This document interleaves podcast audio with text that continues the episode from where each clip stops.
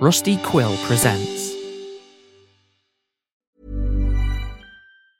Hey, it's Ryan Reynolds, and I'm here with Keith, co-star of my upcoming film, If, only in theaters May 17th. Do you want to tell people the big news? All right, I'll do it. Sign up now and you'll get unlimited for $15 a month and 6 months of Paramount Plus Essential Plan on us. MintMobile.com/switch. Upfront payment of $45 equivalent to $15 per month. Unlimited over 40 gigabytes per month. Face lower speeds. Videos at 480p. Active Mint customers by 531.24 get 6 months of Paramount Plus Essential Plan. Auto renews after 6 months. Offer ends May 31st, 2024. Separate Paramount Plus registration required. Terms and conditions apply if rated PG. Even when we're on a budget, we still deserve nice things. Quince is a place to scoop up stunning high-end goods for 50 to 80% less than similar brands. They have buttery soft cashmere sweaters starting at $50, luxurious Italian leather bags, and so much more. Plus, Quince only works with factories that use safe, ethical, and responsible manufacturing. Get the high-end goods you'll love without the high price tag with Quince. Go to quince.com/style for free shipping and 365-day returns.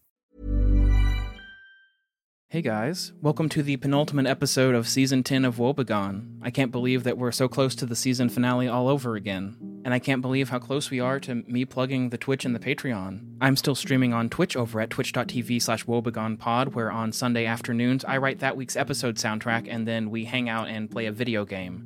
This past Sunday, I started playing Celeste, so if you want to come be extremely frustrated at my platforming abilities, that is twitch.tv/wobegonepod. And if you'd like to support the show, you can do so on Patreon at patreon.com/wo_begone, where you can get early access to ad-free episodes, instrumental, soundtrack albums, Q&As, director's commentaries, movies with Michael, postcards, meditations with Michael, and more. This week, I want to shout out the commentaries. I've done commentaries for the first 88 episodes of Woebegone and all of the intermissions, as well as things like the Eliza Halloween special, the Woebegone Campfire special, and the Phonic Fiction Fest entry that I did with Harlan Guthrie, which is where this background intro music is from. So check that out at the $10 level if you're into that sort of behind-the-scenes stuff. Again, that's patreon.com/woe_begone. Special thanks to my 10 newest patrons. Alex Sadly Yeehaws, Is Woebegone Still a Podcast? The LGBTQ Community Has Forgiven Eagle, Stone Blue Rue, Charm Cochran, Males as Spiteful, Sarslija Delchez, Mothmam, Onkaferb, and Abby Conzen for supporting the show. Enjoy. Warning, this episode contains a description of violence. Listener discretion is advised.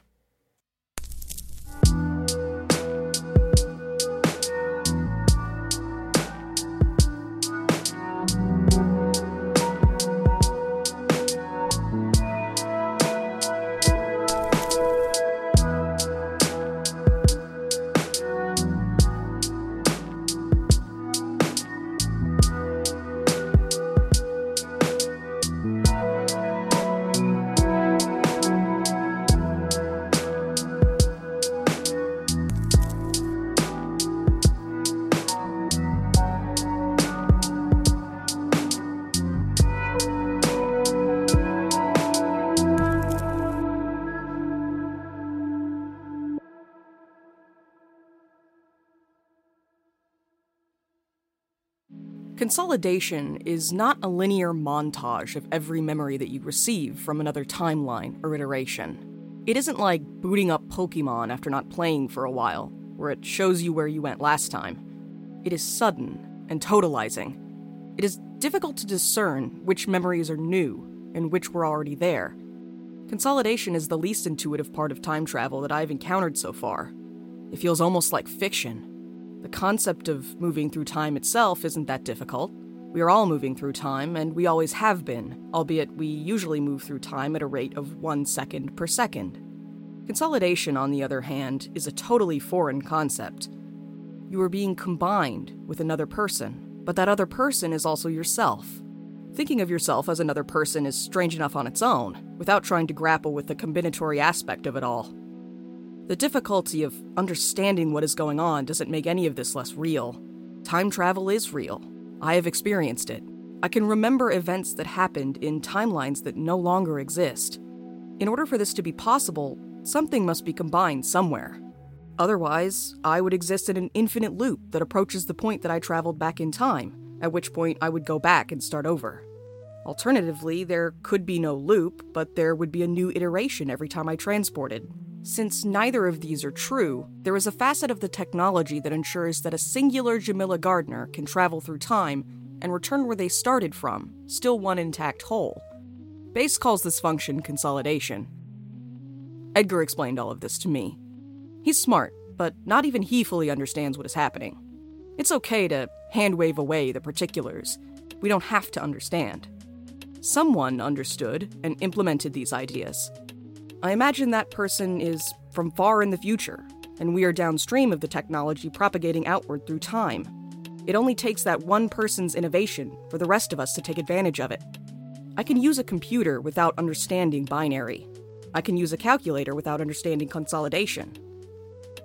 It didn't hurt, becoming consolidated with the Jamila from Edgar's timeline in the basement at Over. I think that's what most people wonder about. It didn't hurt, not directly. I sort of wish that it had hurt, that it had a more physically substantial element to it, a souvenir to prove that something happened to me. There were two Jamilas, both of whom were equally Jamila. Edgar plucked a Jamila from an unstable timeline that he briefly created, iterated them, and consolidated the iteration with me. The two Jamilas became one Jamila. Me. The effect was instant. I was the Jamila Gardner from this timeline, and then I was both Jamila Gardners in superposition. I sat down on the floor of the basement when it happened. It didn't hurt, but it overwhelmed my senses. I had a headache, though I wouldn't say that the process directly induced a headache. I didn't have the bandwidth to process what was going on.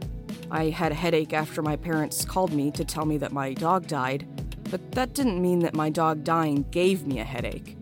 Likewise, the memories did not give me a headache. They didn't flood in. They existed where they previously did not, in an instant. It reminded me of waking up in the middle of the night, not knowing who or where I was. After a second, I would fully wake up and instantly know that I'm Jamila Gardner. I'm at Over. I just woke up. Consolidation was like that instant snap into reality. Except it wasn't a blank slate that the memories were snapping into. Something was already there. The Jamila from this timeline. Edgar looked at me expectantly. I could see the tension in his gaze. I was the last to be consolidated. The rest of the field team had already undergone the procedure, so had Mike. Edgar got it done while I was on vacation at the satellite base. I was the biggest wild card. I knew Edgar and his timeline. We worked at 116E together and supposedly got along just fine, but I wasn't a member of BASE. I lived my own life, completely unaccounted for by BASE's records. I could have been up to anything. As it turned out, I had, in fact, been up to my fair share of escapades. Edgar was right to be wary. I hadn't worked at BASE, but I had been intersecting with them more and more, leading up to Hunter's big correction. I did things that I needed to explain to them. "Is everything okay, Jam?" Edgar asked. "Does everything feel normal? Physically, I mean." "I think so. Let me make sure," I said. I stood up, stretched, paced around in a circle. I wanted to test everything out, make sure that everything was functioning. I didn't want to say yes and then stand up only for all of my organs to fall out. That would be so embarrassing. I couldn't feel a difference. I felt like Jamila. No better, no worse. "Nothing feels out of place," I said. A look of relief washed over Edgar's face. "That's what I wanted to hear," he said. "That's 7 for 7. You, me, Chris, Ryan, Marissa, Sly, and Mikey." "How's Mike doing?" I asked. "He's in bed. He still needs a little time," Edgar said. "The new memories have been an ordeal for him. I'll go get him after we start to formulate the plan." "Hunter," I interjected. Bits of memories were starting to cohere into something more useful. "Hunter from the other timeline, not H, the younger one of the Hunters, the one that lives in 44C. When was the last time anybody saw him? He was doing important work in the other timeline, work that he didn't tell BASE about." "How do you know that?" Edgar asked. "Because I was working with him," I said. "Not long, just near the end. He was trying to prevent a correction like this from happening. I was realizing this in real time as I explained it to Edgar. He can help us. When was the last time you saw him?" "He has been around it Over, hasn't he?" Edgar asked. He began to sound slightly confused. "He still comes into 116E. He sounded like he didn't know if he was telling the truth. "I can feel him disappearing." "I can too," I said. I knew that I had seen him at 116E. that he had been a part of this timeline, and he still existed in the new memories that I had, but he was beginning to fade away. What does that mean? It means you said too much, Edgar said. I'm Jamila Gardner. This is the finale of Outside Tier 1, Episode 6, The Elder Hunter Situation. Stay with us.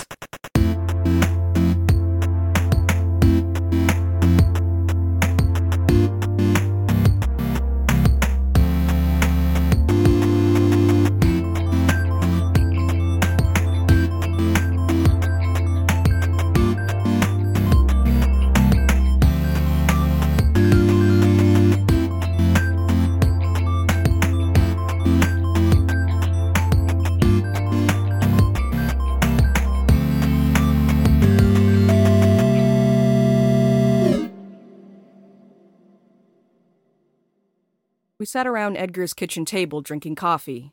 Edgar, Chris, Ryan, Marissa, Sly, and myself. All six of us in a room together stretched the comfortability of Over's single-person accommodations. Marissa was sitting on the kitchen counter. Everyone was a little too close to everyone else. I felt especially claustrophobic, knowing that the spotlight was on me. The others had all worked together at BASE in the previous timeline. They knew each other's whereabouts. They couldn't say the same of me. I needed to prove myself. They were going to scrutinize my story to ensure that it was safe to trust me. I understood, but it was still nerve-wracking. My hand trembled as I brought the coffee cup to my lips. The mug said, "I love my cat," in big letters on one side, and had a picture of a possum on the other side. "I minded my own business until recently," I began. "I guess that's true in both timelines.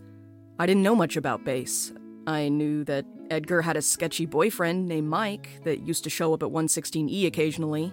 I knew that Marissa would be busy and wouldn't tell me where she was going, but I didn't know what was going on. No one involved me, so I tried not to get involved. No one explicitly told me about BASE until one of the Hunter iterations was killed and BASE took the blame." "You're talking about the Elder Hunter situation," Edgar said. "Right, the Elder Hunter situation," I said. Elder Hunter was dead, and the other iterations of Hunter blamed BASE for it. As punishment for breaking the truce between the two groups, they took over BASE through traditional means, without time travel. Hunter was in charge of BASE, but he didn't go as far as to correct the timeline. Do I have that correct? "Correctamundo," Marissa said. It was so annoying. All of the worst parts of having a new manager at work, except that when I worked at Walmart, they never asked me to assassinate anyone. Don't get me wrong, I offered plenty of times. They just never asked. Right. So, new boss, nobody's happy about it. Not even all of the Hunter iterations, which is where I come in. That's when the youngest Hunter approached me about the situation, I said. "Mikey calls that one Innocent Hunter," Edgar said. "Innocent Hunter pulled me aside one day in 116E and said that he needed help with an investigation. I considered him a good work friend, so I was happy to help out. This is when I learned about the hostile takeover at BASE. Innocent Hunter was just as unhappy with the new arrangement as you all were. The other iterations did not let him make any of the decisions, and they were increasingly antagonizing his friend Mike Walters. Their friendship was a key point in the inter-iteration conflict. It was the key reason they were leaving him out. They should have killed Innocent Hunter if they didn't want him involved," Marissa said. "That's what I would have done." "Could they have done that?" Chris asked. "Would that have caused a connectivity issue with the other iterations?" "The nature of the connectivity relationship between the Hunters is a closely guarded secret," Edgar said. "I don't think that anyone knows except for them. There was a different attack where Hunter killed all of the members of BASE except Mikey. Innocent wasn't accounted for during that time, but we don't know if he was alive or dead.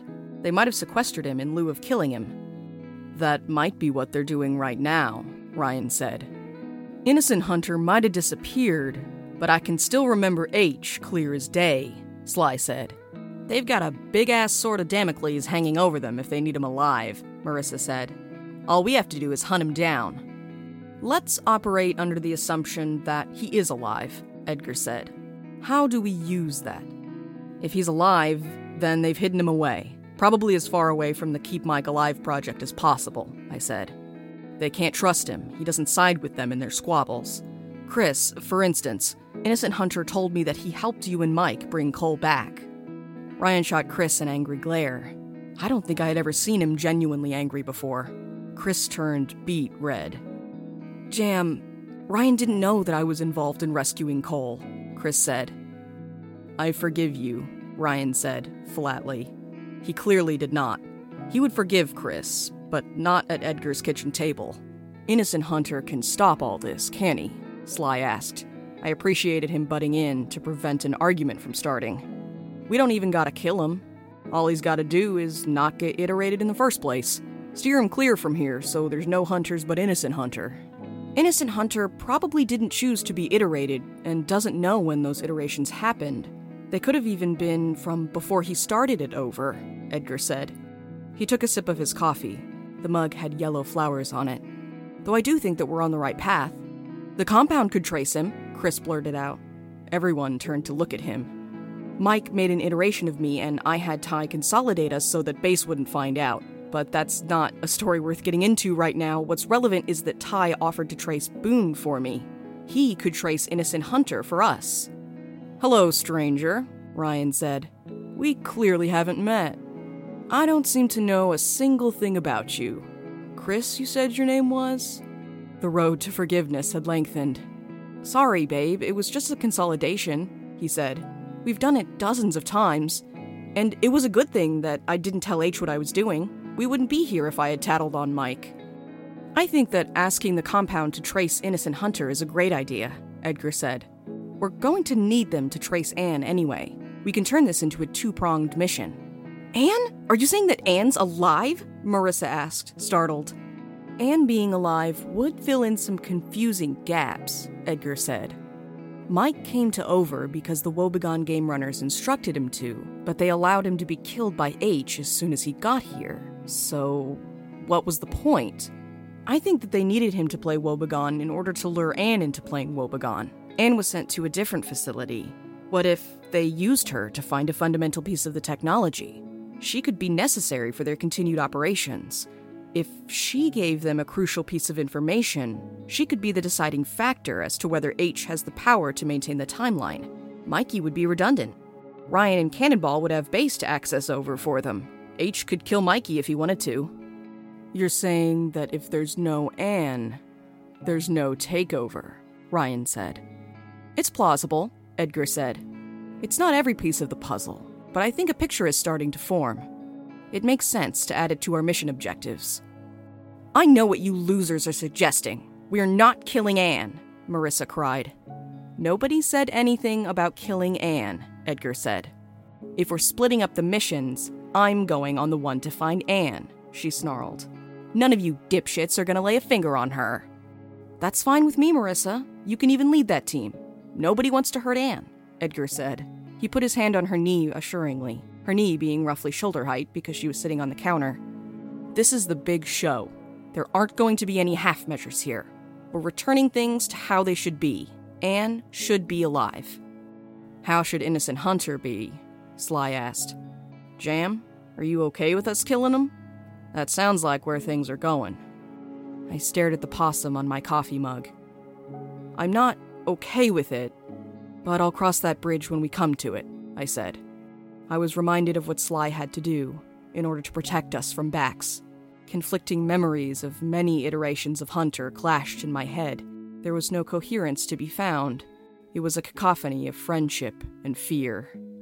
What do you think it means that Innocent Hunter has disappeared? Ryan asked. Are they onto us? Information is starting to propagate, Edgar said. If they don't know about us yet, they'll know soon enough. It is difficult to keep a secret between 7 people. 8 people, Sly corrected him. There's an iteration of me pretending to be Bax, and he knows some stuff too. And Bax is with Eagle right this minute. All the more reason to act quickly. We'll move out as soon as a plan solidifies. I'll go get Mikey. You all can give him the rundown and start working on a plan. Assign teams, brainstorm mission goals, and start preparing supplies. In the meantime, I'll get things sorted out at the Flinchite compound.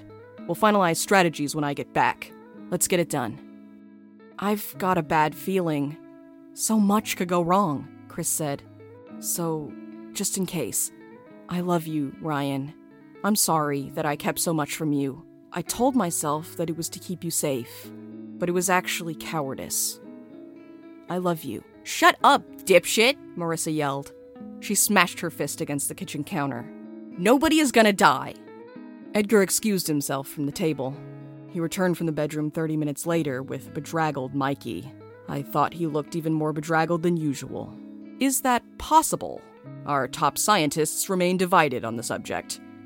Marissa stole Edgar's seat as soon as he stood up, so Mikey sat on the kitchen counter while we drew up preliminary plans. Edgar kissed Mike goodbye and transported to the compound to meet with Ty. The timeline correction was manifesting. It was real. There was no turning back now. My instinct was to second guess, to wonder if this course of action was worth the danger. I pushed those feelings down. There was no time. There were too many people with too many ideas. I focused on the plans. It was finally happening. The logical endpoint that began with my discovery of Mike Walters. I had known from the beginning that I wanted to save him, but now I knew how to do it. We were going to do it. We were going to save Mike Walters. It felt like the truth. This account will only cover the portions of the story that I am qualified to tell. I can only offer the small portion that I directly took part in. The seven of us branched out from this point forward, each of us fulfilling our own mission objectives. I do not know what happened on parts of the mission where I was not present. I will leave it up to the others to tell their own stories. I cannot tell you with certainty what happened between Edgar and Ty at the Flinchide compound, but he returned in high spirits, and with two sets of coordinates, Anne and Innocent Hunter. "Looking cocky, Edgar," Marissa said. "What happened in Latvia?" Ty pointed me directly toward what we were looking for. "We're on the right track," Edgar said. "I don't want to propagate the information, but we are in an excellent position." Ty just handed over the information? Surely you didn't just waltz into the compound and get the hard work done for free. Sure, they offered to find Boone for me, but interfering with Hunter is a different can of worms. The compound has a working relationship with H. Ty has to know that this is going to poke the bear. You had to have given him something in return. How did you get the coordinates? What did you pay for this info with? Chris asked. "That is between myself and Ty Betteridge," Edgar replied serenely. "I'm sorry, but I can't answer any questions. It is important not to propagate what I have learned." The team went over the plans that we devised while Edgar was away. Edgar added his insight and subtly steered us, using what he learned at the compound. I tried not to make my panic and doubt become obvious. Were these plans shakier than we thought they were? Not that it mattered. Innocent Hunter had disappeared. The clock had started. We had to act before changes started to build up. The situation could fall out of our favor if we hesitated. I latched onto Edgar's confidence. There was no doubt in his eyes. Ty Betteridge had lit a fire under him. "I think we have something here. Good work, team. It all checks out. I can't say with absolute certainty that our plan is foolproof, but I didn't receive the emergency message I set up, which is a good sign," he explained. "Without propagating the specific information, there has to be someone in the future to stop the emergency message from being sent from the past. No one except for me knows what the message looks like or how I sent it, so it cannot be easily intercepted. This implies that there is a future version of me that is satisfied with how things end up. Hopefully. Unless telling us about the message propagated enough information to intercept it," Ryan said. "Don't assume that anything I just said is true," Edgar said. "Don't assume that it's false, either." We split ourselves into two teams. Chris, Marissa, and Mikey would follow the coordinates that the compound had given us for Anne, Team A. Sly, Edgar, and myself would follow the coordinates for Hunter, Team H. Ryan would stay in the basement and manage communications between both teams. Team A would cut off the power that the Hunters were maintaining the timeline with. Team H would limit the manpower. There would be no one and nothing to stop us from correcting the timeline. We were to begin immediately. We rehearsed the plans once and prepared for transport. Marissa hugged me goodbye. Edgar sent Team A off with the calculator. I watched them vanish before my eyes. I looked at Edgar. He gave me a determined nod. I nodded back. He pushed a button on the calculator. We were off.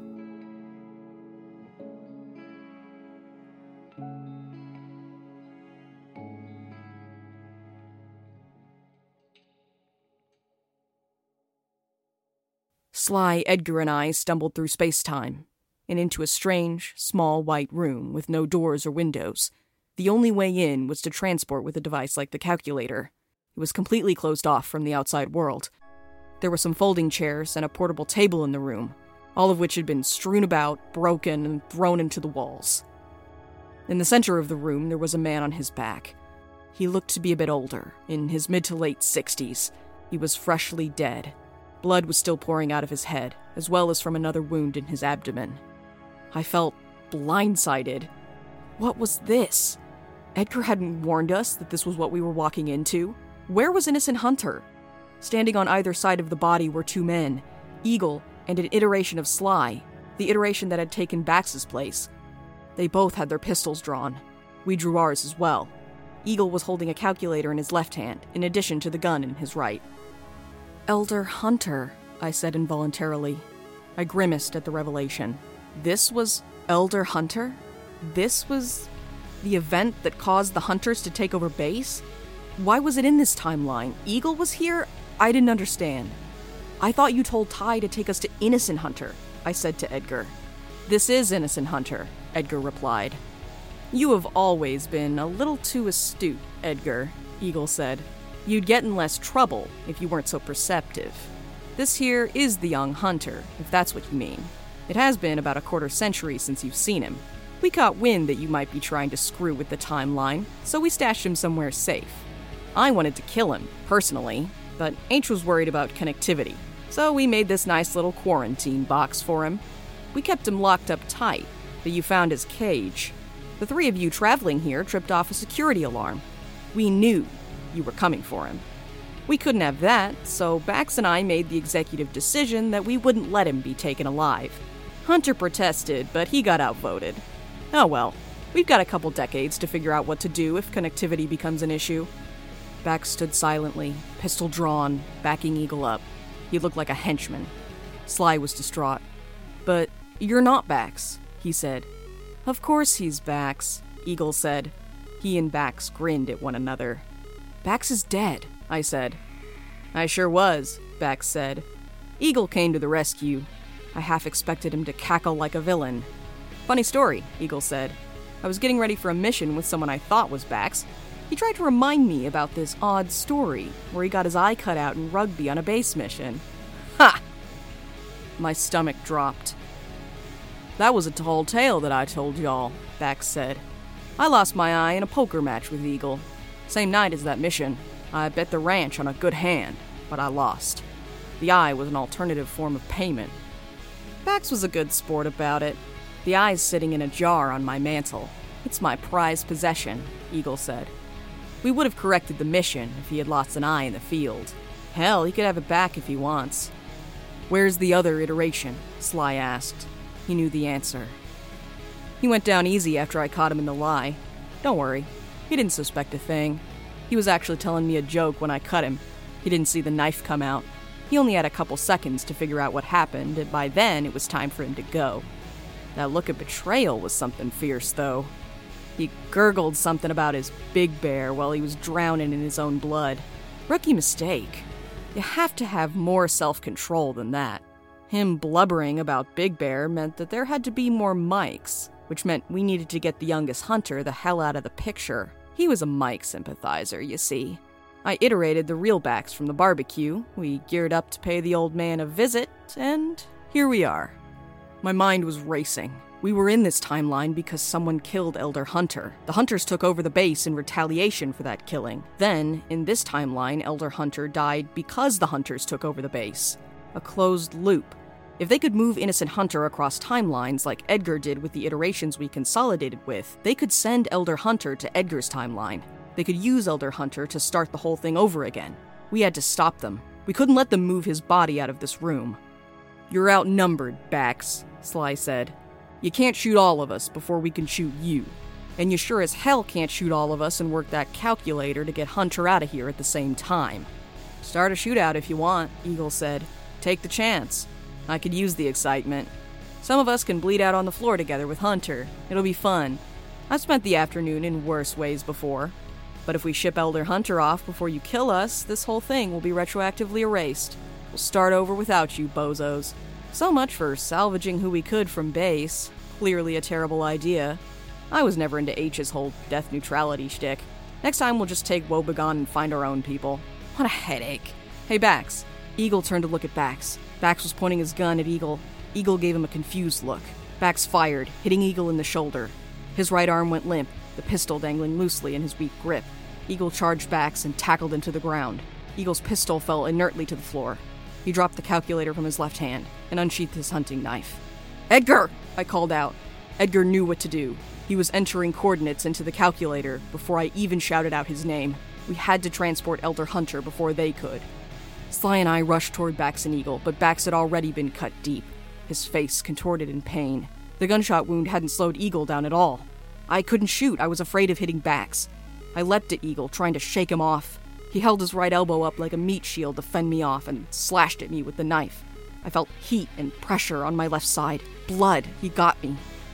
I stumbled to the ground. Pain and heat consumed my attention. I heard the sound of metal against bone beside me, the sound of someone getting pistol whipped. I couldn't see through the haze of pain, but I heard Eagle's breathing becoming more and more ragged. I stood up and joined Sly. Bax and Eagle were separated now, both lying mangled on the ground. Eagle was completely disarmed and severely wounded, but not dead. I fired a round into his chest. The calculator was lying beside him. I picked it up. The knife was still in his hands, but he was too weak to move. He wasn't scared. He looked me in the eyes.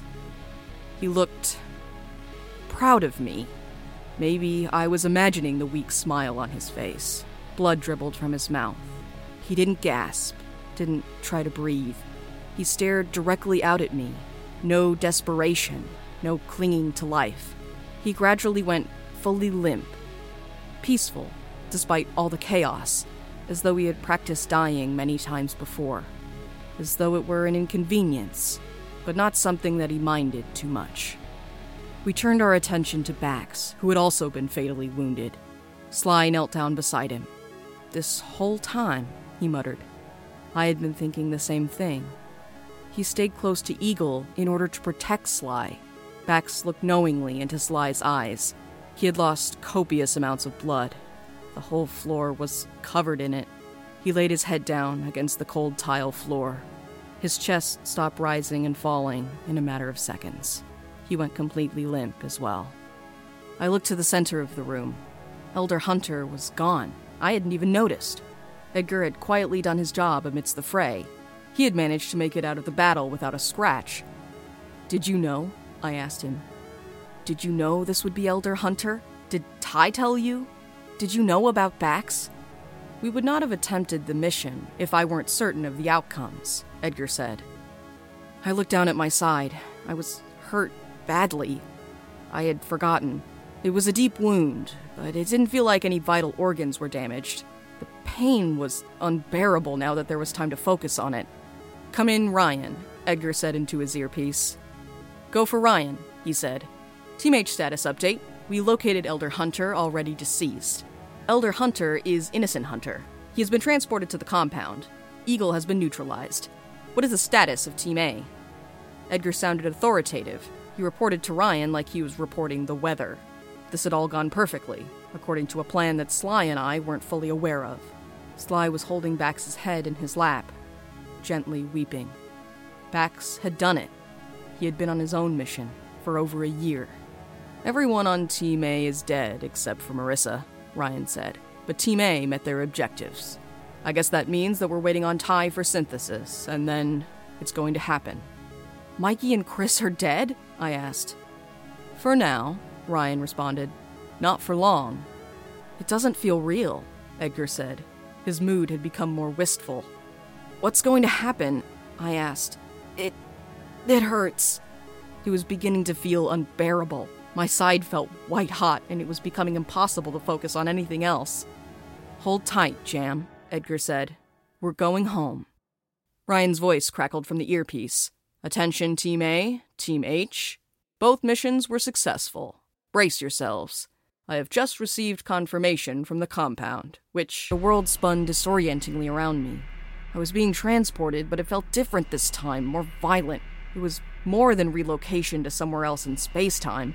I could still feel my blood leaking out of me. I felt tired, weak, nauseous. I thought this might be what it feels like to die. Weak and tired, the world pulling away from you until you have no choice but to drift off. Was something happening? We were correcting the timeline? Or I was dying? I couldn't tell if I was still bleeding. I couldn't feel my body. I blacked out. I snapped into reality quickly and harshly. I was no longer spinning in the void. I was sitting in the living room at base, doubled over on the ground. I looked down at my side. I wasn't bleeding. There wasn't evidence that I ever had been. I looked around. Everyone else was in a similar state of recovery. We gurgled and groaned as we rectified our surroundings with our understanding, the second time that many of us had done so that week. There were so many people, more people than I had anticipated. Me, Edgar, Marissa, Sly, Chris, Ryan, Mike, and Mike. I hadn't met the other iterations of Mike in the other timelines. One of them had to be Michael. He was wearing a cowboy hat. After the groaning stopped, a profound silence washed over us. It didn't seem like any of us had the strength to break through it, as though we were being held in thick, soundproof rooms, separated from each other. After maybe a full minute of 10 people sitting in the most total silence I've ever heard from a group of that size, Sly managed to speak. "We did it, Edgar. We did it. We did it!"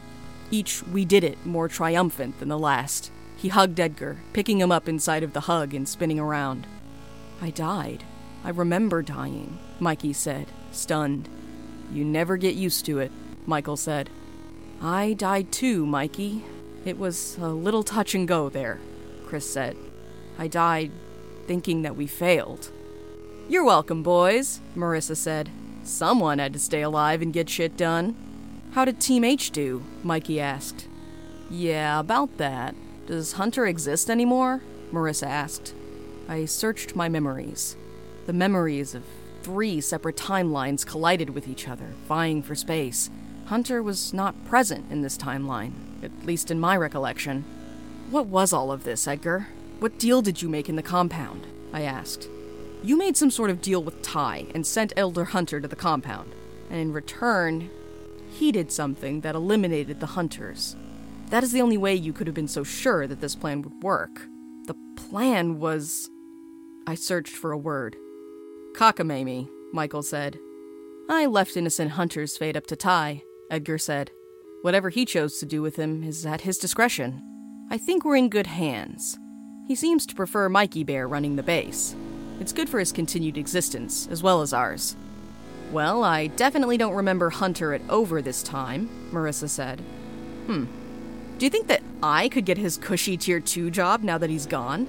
The base burst forth in a cavalcade of conversation. The floodgates were open, and everyone found their voices. Sly and Michael were on the couch, blubbering into one another's arms and holding each other.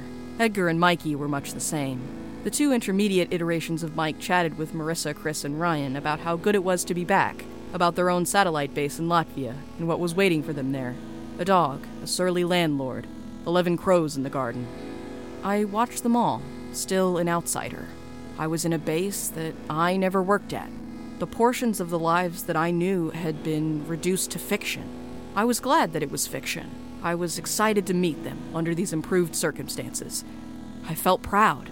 I was in a timeline that existed because I happened to follow my curiosity where it had led me. I radically altered space-time by wondering who Mike Walters was. We did. We actually did it. We treated it like a happy ending, or at least an end of an era. There was a party, of course. Everyone had worked so hard. The relief was palpable. It was necessary to celebrate such good fortune. We all showed up at base on a beautiful Sunday evening. It was a wonderful day in the valley. There wasn't a cloud in the sky. Even Chris and Ryan showed up without complaining too much. Everyone was there. We had a delicious dinner together, and with dinner came a toast. Michael clanged his glass to get everyone's attention. He stood up from his chair. Pardon me, folks, if I could have your attention for just a second. I wanted to propose a toast. A toast to jam. I got Michael to voice this part. "Hi, Michael."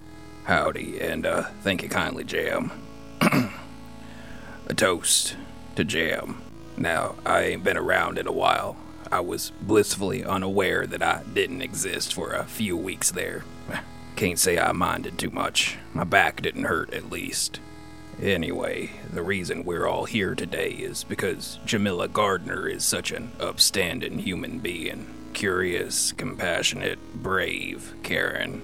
Oh, I see you blushing over there, Jam. I ain't trying to flatter you. It's just the truth. Us Mikes owe you our lives. Badger and Panther owe you everything they got, too. But hard times ain't over. I don't reckon they ever will be. But at least when those hard times come again, we'll have the solace of the embrace of the ones we love and the ones who love us. For a while there, it didn't look like that would be the case. So, I'll raise my glass. Thank you, Jam. From all of us. Cheers. You got me tearing up, Jam. How was that? That about how it went? You left out the part where Mikey drunkenly yelled out that he was sorry about my record player. Oh, man, I forgot about that. That was the best part. I liked seeing him drunk and happy like that. He deserved it. This was all so hard for him. Cheers to him, too. Bottoms up, everyone. This is just a recording, Michael. There's no one here to toast with. Not with that attitude, partner. Come on, I got some nice bourbon in the liquor cabinet. I'll go grab it. That's not... I've got to finish recording the episode. Nonsense. I'm gonna go grab it for us, Jam. It's a great bourbon. I got a bottle and then I iterated it for Boris, because Boris lives out in Eastern Europe and he ain't usually drinking bourbon. And I knew that he'd like it because it's got a boar on the label. No, the problem with drinking with Boris is that he can drink a lot more than I can. And so if you try to... The bacchanal lasted late into the evening, growing drunker and louder as the night went on. I kept my drunkenness and loudness under control, for the most part. Though I did get quite loud with Marissa and Michael singing songs off the Rocky Horror Picture Show soundtrack at one point. I had never seen any of them this happy. It was an appreciative happiness. Everyone understood that the happiness had been fought for, held onto for dear life, and could be ripped away at any moment. But for now, there was happiness, peace. Not peace and quiet, a loud peace. Peace that exclaimed itself after an era of being stifled.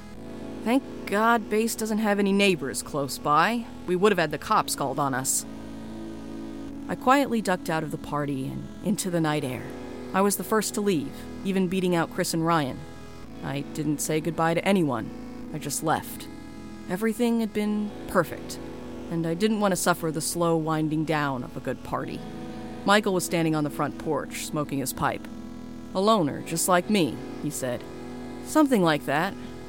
I'm just ready to go home and get some rest, I said. You did good, Jam. He put his arm around me and squeezed me in a sideways hug. Don't be a stranger now.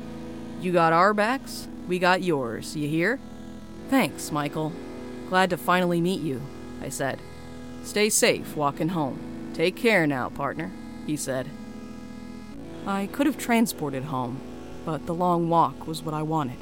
I needed time to reflect, process, and sober up. The moon was full and illuminated the beautiful mountains that surrounded Old Brush Valley. I cannot remember a time that I have ever felt better. I walked for a few minutes, lost in thought. I pulled out my phone and scrolled through my contacts.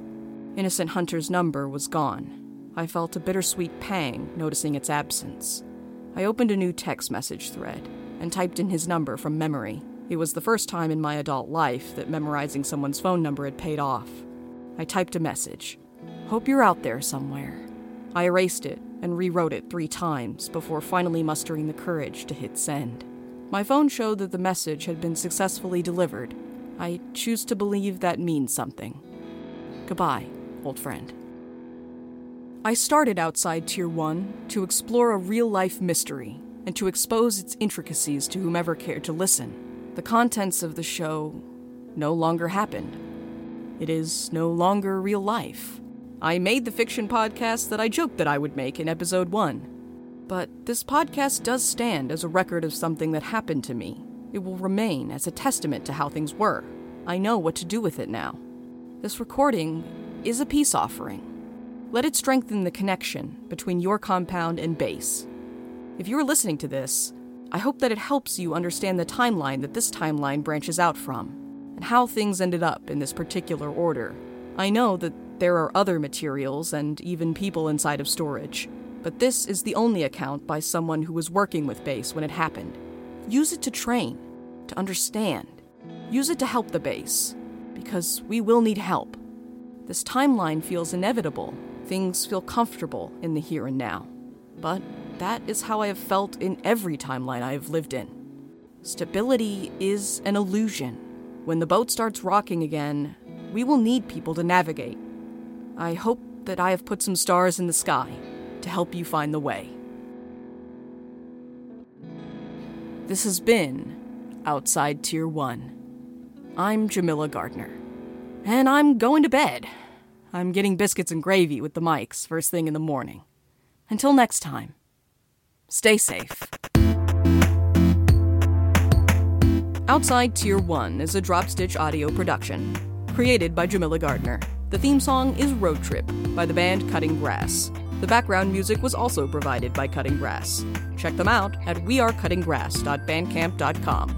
Special thanks to Marissa, Edgar, Sly, Bax, Chris, Ryan, Mikey, Mike, MW, and Michael.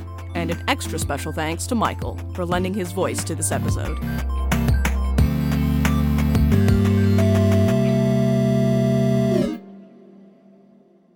Let it be known that my gay southern ass was never meant to pronounce words like iteration, consolidation, continuous correction. This is just a lot of syllables. Work with me here. I went to public school in Kentucky. It's so nice that they have biscuits and gravy like this out here. Ever since I left home, it's been so hard to find a restaurant that has a proper respect for lard. It's got your four main Kentucky food groups.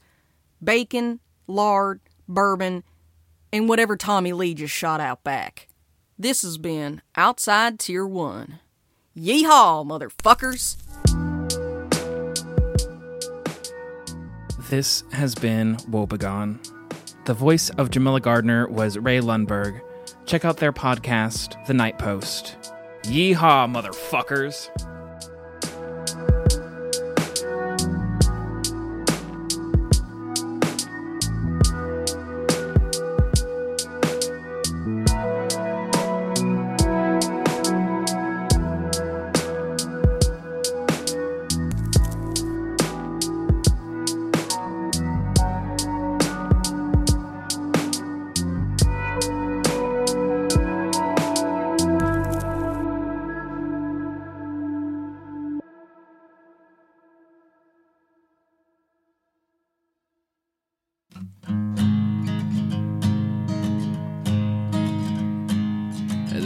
Ballad of Cowboy Jam, who didn't know they were a cowboy yet. They stuck with us through thick and thin, so that I could be a cowboy again. Oh, the wind did rush down the mountain path. Oh, the weight of the world weighed down their back. Never know why things happen like this as you try to beat back the past with your fist. And oh, don't you know the entropy of roads are fading? Oh, don't you know the longest night eventually gives way to a hopefully better day. This is the ballad of Cowboy Jam, who took in an exhausted man. They gave him all there was to give, so he could hit the road on his feet again. And the fires did rage on the rising line. Oh, the cowboy jam paid them no mind. It's easy to burn out, it's harder to burn, because once the fuel's gone, it will never return. And oh, don't you know the entropy of roads are fate? Oh, don't you know the longest night eventually gives way to a hopefully better day.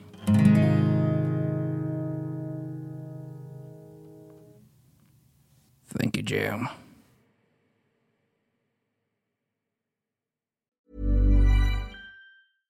Imagine the softest sheets you've ever felt. Now imagine them getting even softer over time. That's what you'll feel with Bowl & Branch's organic cotton sheets. In a recent customer survey, 96% replied that Bowl & Branch sheets get softer with every wash. Start getting your best night's sleep in these sheets that get softer and softer for years to come. Try their sheets with a 30-night guarantee. Plus, get 15% off your first order at bowlandbranch.com. Code BUTTERY. Exclusions apply. See site for details.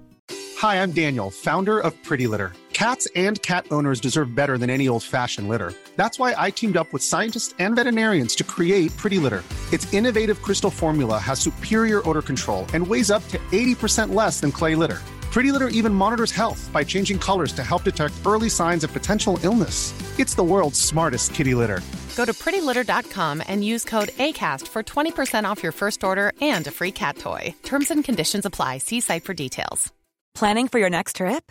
Elevate your travel style with Quince. Quince has all the jet-setting essentials you'll want for your next getaway, like European linen, premium luggage options, buttery soft Italian leather bags, and so much more. And is all priced at 50 to 80% less than similar brands. Plus, Quince only works with factories that use safe and ethical manufacturing practices. Pack your bags with high-quality essentials you'll be wearing for vacations to come with Quince. Go to quince.com/pack for free shipping and 365-day returns.